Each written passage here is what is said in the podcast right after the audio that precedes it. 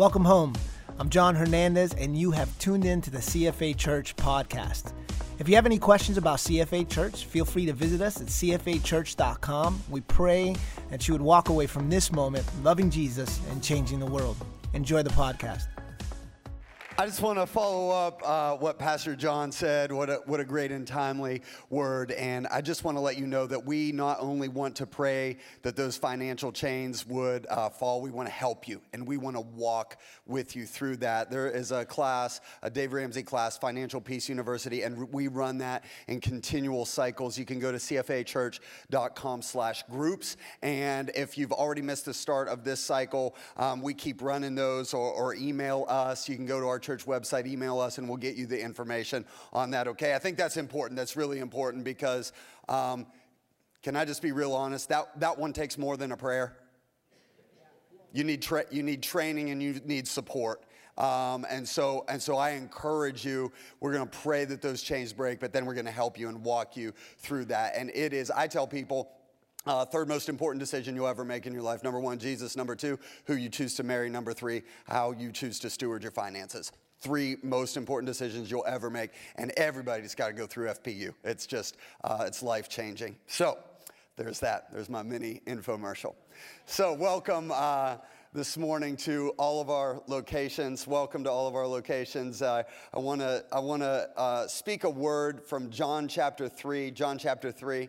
If you'll take your copy of God's word and turn there, if you uh, are familiar with church, been around church, this will be a familiar passage to you. If you're new to church or somebody brought you and you're already a little bit nervous and what's going on, and now the preacher's talking about familiar stuff and where's John in my Bible? Listen, don't be don't be nervous. You're why you're why we do these things on Sunday morning. We are so glad you're here. Just relax. God's going to speak to you, and we're going to explain this. But John chapter three, uh, John three sixteen, that's where the famous kind of salvation verse comes from. But I want to read this morning out of the, the message translation, which I think will bring uh, some fresh insight into the, the uh, power of this verse. And the word that I want to bring today is entitled, entitled It's Night and Day.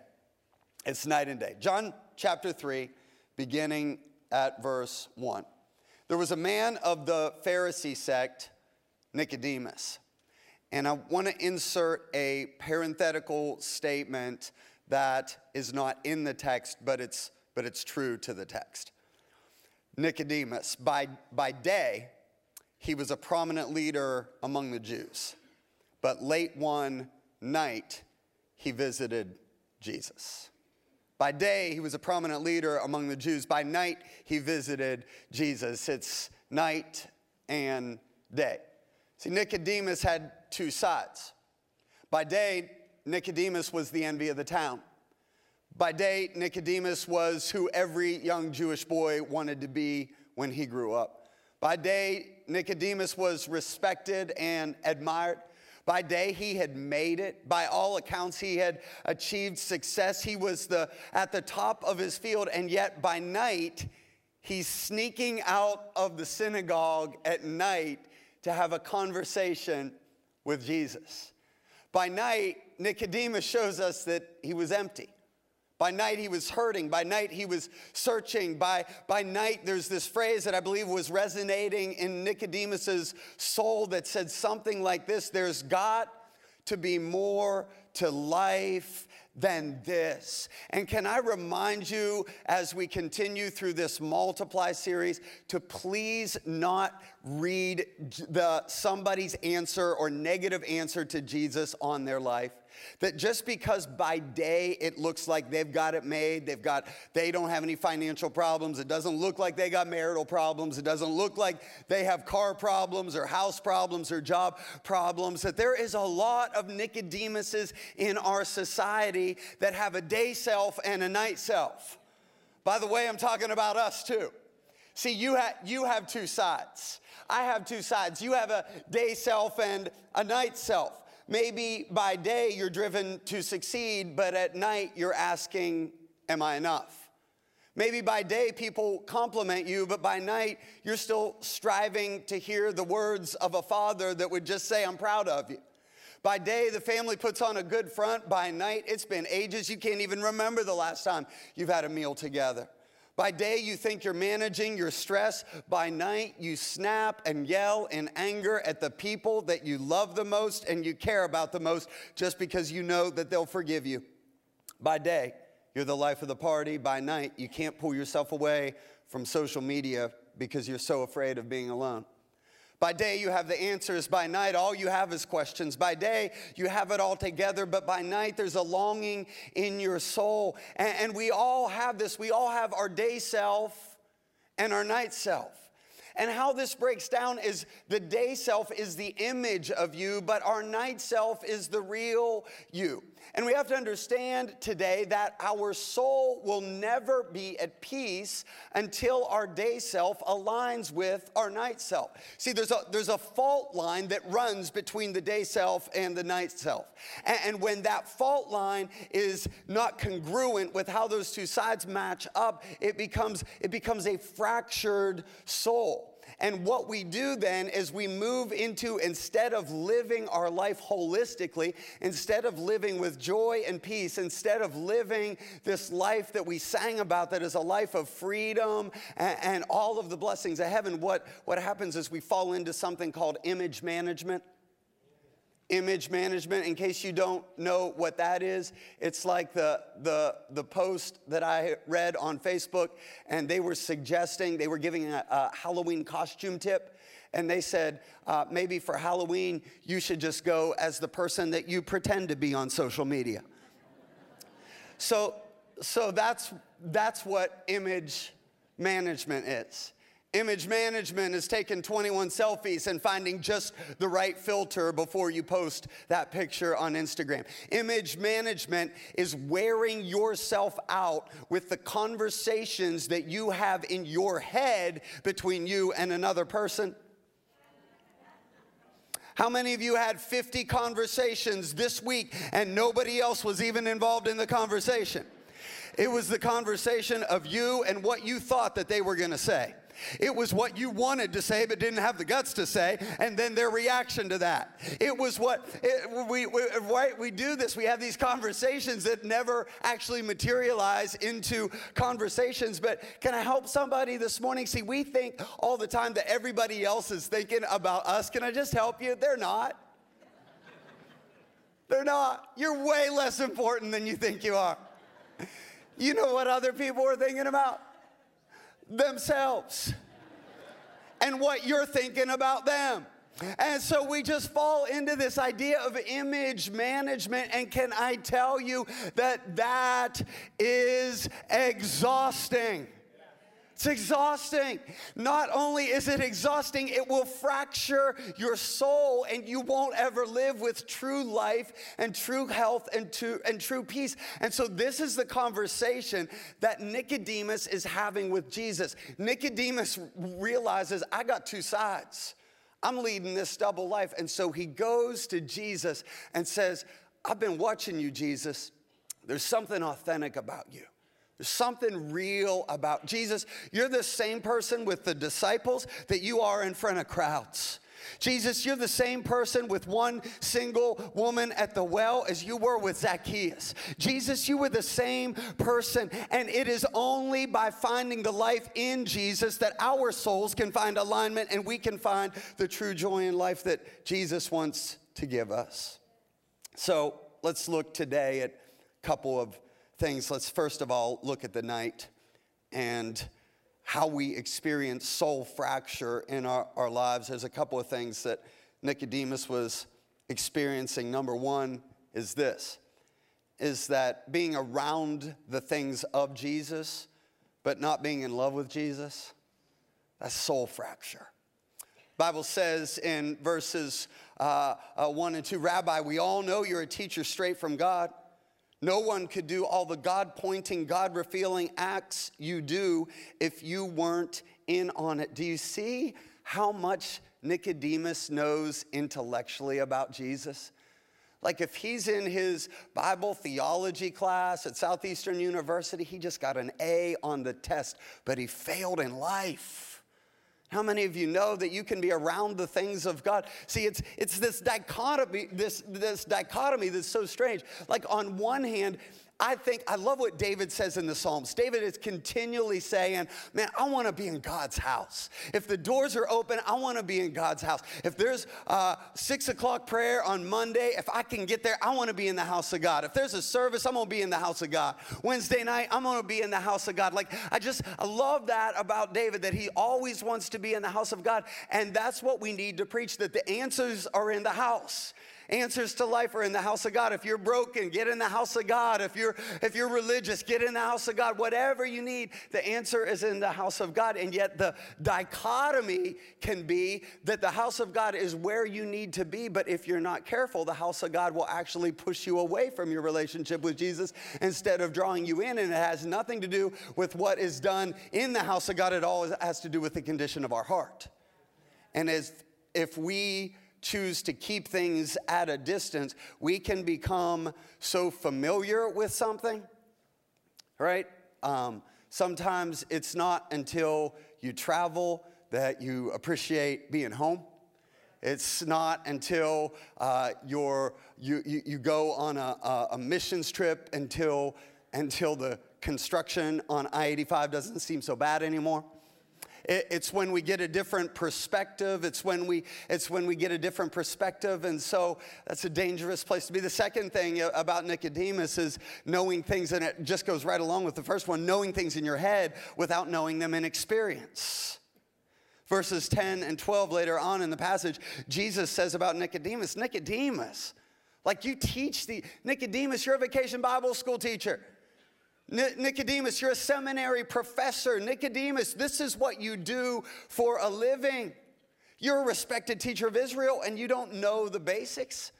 Listen carefully. I'm speaking sober truth to you.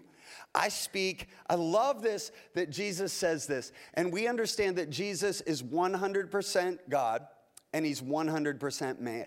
And I believe that Jesus is making this statement more from the human side, the, the side of humanity, than he is from the side of divinity. And he says, I speak only of what I know by experience. By experience. Uh, have, have, you heard people say uh, this, this phrase or an idea like this where you can't, you can't live by experience? And, and I think I understand what they mean by that. I think really they mean by they mean like you can't live by emotions. And sometimes emotions are tied into experience, but they're very different things. And I would agree that we can't live by emotions, but you can't live by experience. You can't live by your experience. Like that's the dumbest thing I ever heard. Like try like try try that try that on a date and see how that works. See how that conversation goes over dinner. Like, I'm just going to, I'm just going to intellectually, you've been married 20 years. I'm just going to intellectually observe our dinner together uh, uh, fr- from, from a distance. Sir, that is not going to go well for you. Like even, even the eating experience, right? Like I'm just going to intellectually observe this steak from a distance. I mean, I'm gonna get it in my belly, but I'm not gonna chew on it. Like, how do you not live by life is experience. Life is experience. By the way, can I let me let me give the single guys especially a little advice because uh, some of you are working this up in your mind and you're like Valentine's Day, and I have my eye on somebody. And val- Valentine's Day, this is the day I'm gonna, I'm gonna ask her out for the first time. Don't you dare do that. like, what? Pastor Doug, why? Why not? Is there something in the Bible against that? No. You are setting yourself up for failure, young man. You have set the bar too high right off the bat. You got to start low so that her expectations of you are low, and then you got to work up. You got to work up. Come on, married guys, testify. Point to yourself, say low expectations, low expectations. That's the way. You gotta, but experience. You gotta experience. See, some people, I don't get, I don't get this idea of, well, I'm I'm just going to intellectually experience Jesus from a distance. How's that work? I'm going to intellectually experience worship from a distance. I'm going to read the Bible just and listen, believe me, I'm all for education and I love the intellect and the and so I'm not uh, arguing for this check our brains at the door and don't intellectually uh, engage with the word of God. No, of course not we do, but but it goes beyond that. Jesus himself says, I don't just know God intellectually, I've experienced something. And if Jesus himself needs an experience, how much more do I need need an experience. So I, I, I got this, uh, got a bicycle here. And speaking of, speaking of uh, classes, we had, when I was in a, a class several years ago, um, my professor gave us a book to read by Michael Polanyi, and he, he called it our hazing experience, is what he called it. Like, this dude was smart and he was very cerebral, and you're just like, it's one of those books that if you check out just a little bit, you just read two pages and you're like, oh man, I don't have any idea what I just read. So you got to go back. And but he but then he he got to there was like one small paragraph that had a story about a bicycle. I'm like, oh, this is for me, Jesus, a story about a bike. I'm tracking. But here's what Polanyi said, and and uh, was really interesting. He said that he interviewed physicists he interviewed bicycle manufacturers and he interviewed uh, another group of scientists, right? And he asked them, explain intellectually, explain scientifically how riding a bicycle works.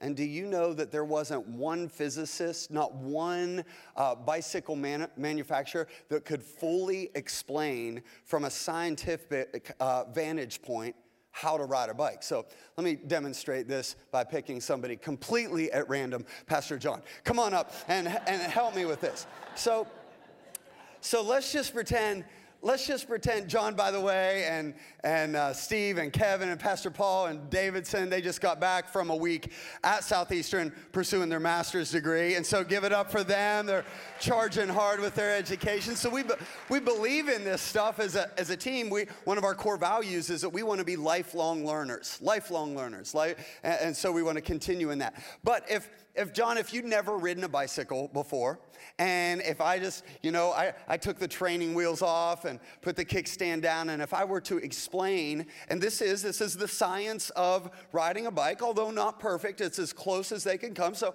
just lock in. I know it's been a, a long week, a lot of classwork, but lock in here scientifically to successfully get on that bicycle and ride you've got to have this understanding that for a given angle of unbalance, which is speaking of the curvature of each of the winding of the handlebars, that is inversely proportional to the square of the speed at which the cyclist is proceeding. So good, we've intellectually engaged, you have scientific knowledge, but but how many of you understand that 5-year-old John if Papa Hernandez read that to him, I don't care if it was in English or Spanish or some combination thereof, he is not like there's going to be two screams. Like the screaming when when Papa Hernandez lets go of the bike and the scream when John hits the ground. But if I say this, hey John, hop on the bike and I believe that you got the feel for it and you know you can do this and just just ride. Look at him go. Come on, y'all cheer Pastor John on here. Just making laps like nothing. I believe he could probably hop down the stairs and ride down the aisles and and Y'all give Pastor John one more hand. Thank you so much. But can I preach this to somebody about your relationship with Jesus this morning? Listen, I am all in favor. You want to search the scriptures. The Bereans search the scriptures. They intellectually engage. That's wonderful. But there, if you want a relationship with Jesus, if you want to ride a bike, there's a point where you have to do something. It's called a step of faith. If you want to have a relationship with Jesus, at some point you got to jump on the bike. You got to jump in and say, I got to experience this thing for myself. I got to try worship for myself. I got to have a personal relationship with Jesus for myself. And then Jesus goes on to say this like, he's like, Nicodemus, you came to me, I'm going to lay it out. We're diving into your soul, Nicodemus. He says, Yet instead of facing the evidence and accepting, accepting it, you procrastinate. you procrastinate with questions. Does that sound like your child? When your child is asking you about how to properly clean his or her room, how many of you understand they are not interested in the scientific workings of the vacuum cleaner? Ha- have you experienced a child who procrastinates with questions? And can I tell you the same spiritually? Hear me this morning. Questions are good until they're not.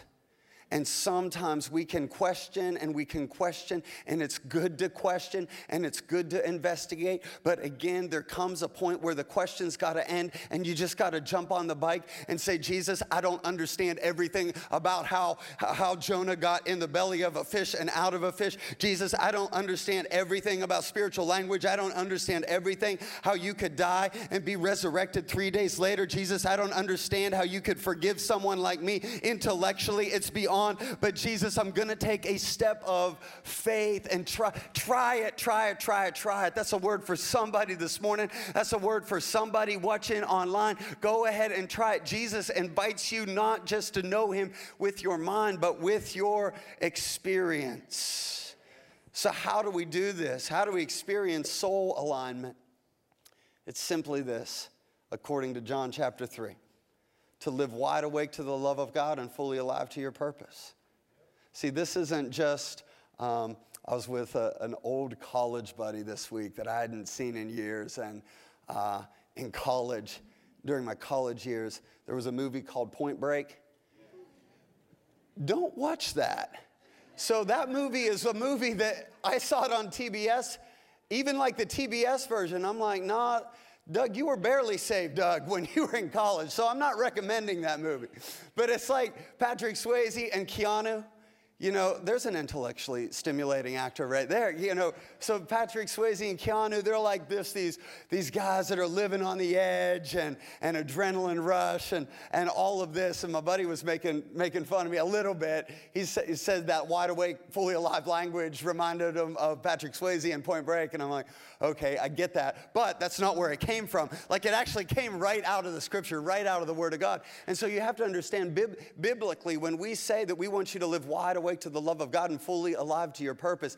This is coming right out of the book of John. So let me explain this just really quickly. I think it's important that you have this understanding.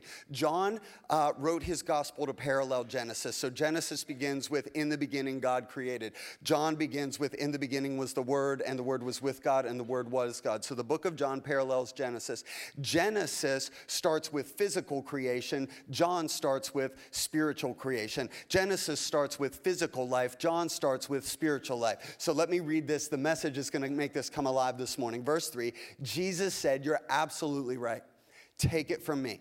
Unless a person is born from above, it's not possible to see what I'm pointing to, to God's kingdom. How can anyone, here's the, here's the questions again, how can anyone, said Nicodemus, be born when he's already been born and grown up? You can't re enter your mother's womb and be born again. What are you saying with this born from above talk? And Jesus said, You're not listening, Nicodemus. I'm, going to be patient with you. Let me say it one more time. Because unless a person submits to this original creation, watch this, the wind hovering over the water creation. So in Genesis, the earth was void and without form, and God's spirit, his ruach, it's the same word for spirit and wind, the wind hovering over the water of creation. And when God spoke his word through his spirit, what was dead became alive. Adam was a lifeless lump of clay until the ruach, the wind hovering over the water of creation spirit is breathed into Adam's nostrils and he becomes alive physically. Now, watch what Jesus says the wind hovering over the water creation, the invisible moving the visible, a baptism into a new life. It's not possible to enter God's kingdom When you look at a baby, it's just that a body you can look at and touch, but a person who takes shape within is formed by something you can't see and touch the spirit and becomes a living spirit. So, what Jesus is explaining to Nicodemus is just as in Genesis, God breathes with his spirit, you can become physically alive, but just because people are alive physically doesn't mean they're alive spiritually. Just because, just because their heart is beating doesn't mean their soul is alive. And that's what Jesus is saying. And that's what salvation is, is Jesus inviting you to receive the breath of God spiritually into your lungs so that you can truly live wide awake to the love of God and fully alive to your purpose. And that's when a broken, fractured soul begins to come together so that you can experience all that God wants for you to experience. We're talking about night and day and day and night. We're talking about dark and light and light and darkness. And so Jesus continues to explain. He says, This is the crisis we're in. That God streamed light into the world, but men and women everywhere ran for darkness. See, this morning, again, we all have we all have a day self, which is really our false self. It's the image of us. It's what I want you to think about me. It's what I want you to believe about me. But then we have a night self that's a true self. And that true self is fractured. That true self may operate out of fear. And here's what I find really interesting about this story is that Nicodemus came to Jesus at night. Can I tell you today that Jesus is not interested in you coming to Him with your day self? He doesn't want your false self.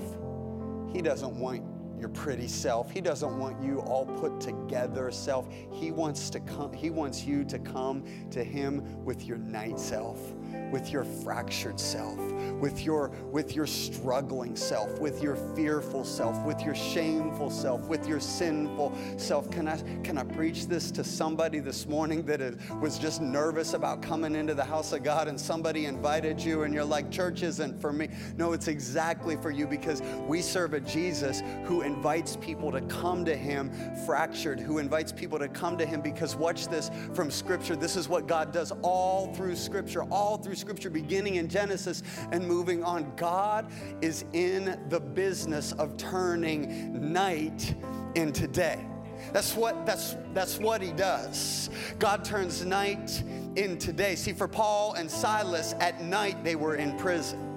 But at dawn, they're testifying to others about how Jesus set them free. At night, Daniel was in a pit of lions, but by day, he was alive and got a promotion.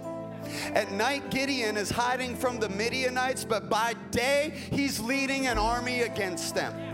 By night, Jonah spends three nights in the belly of a whale. By day, he's preaching revival in the city of Nineveh.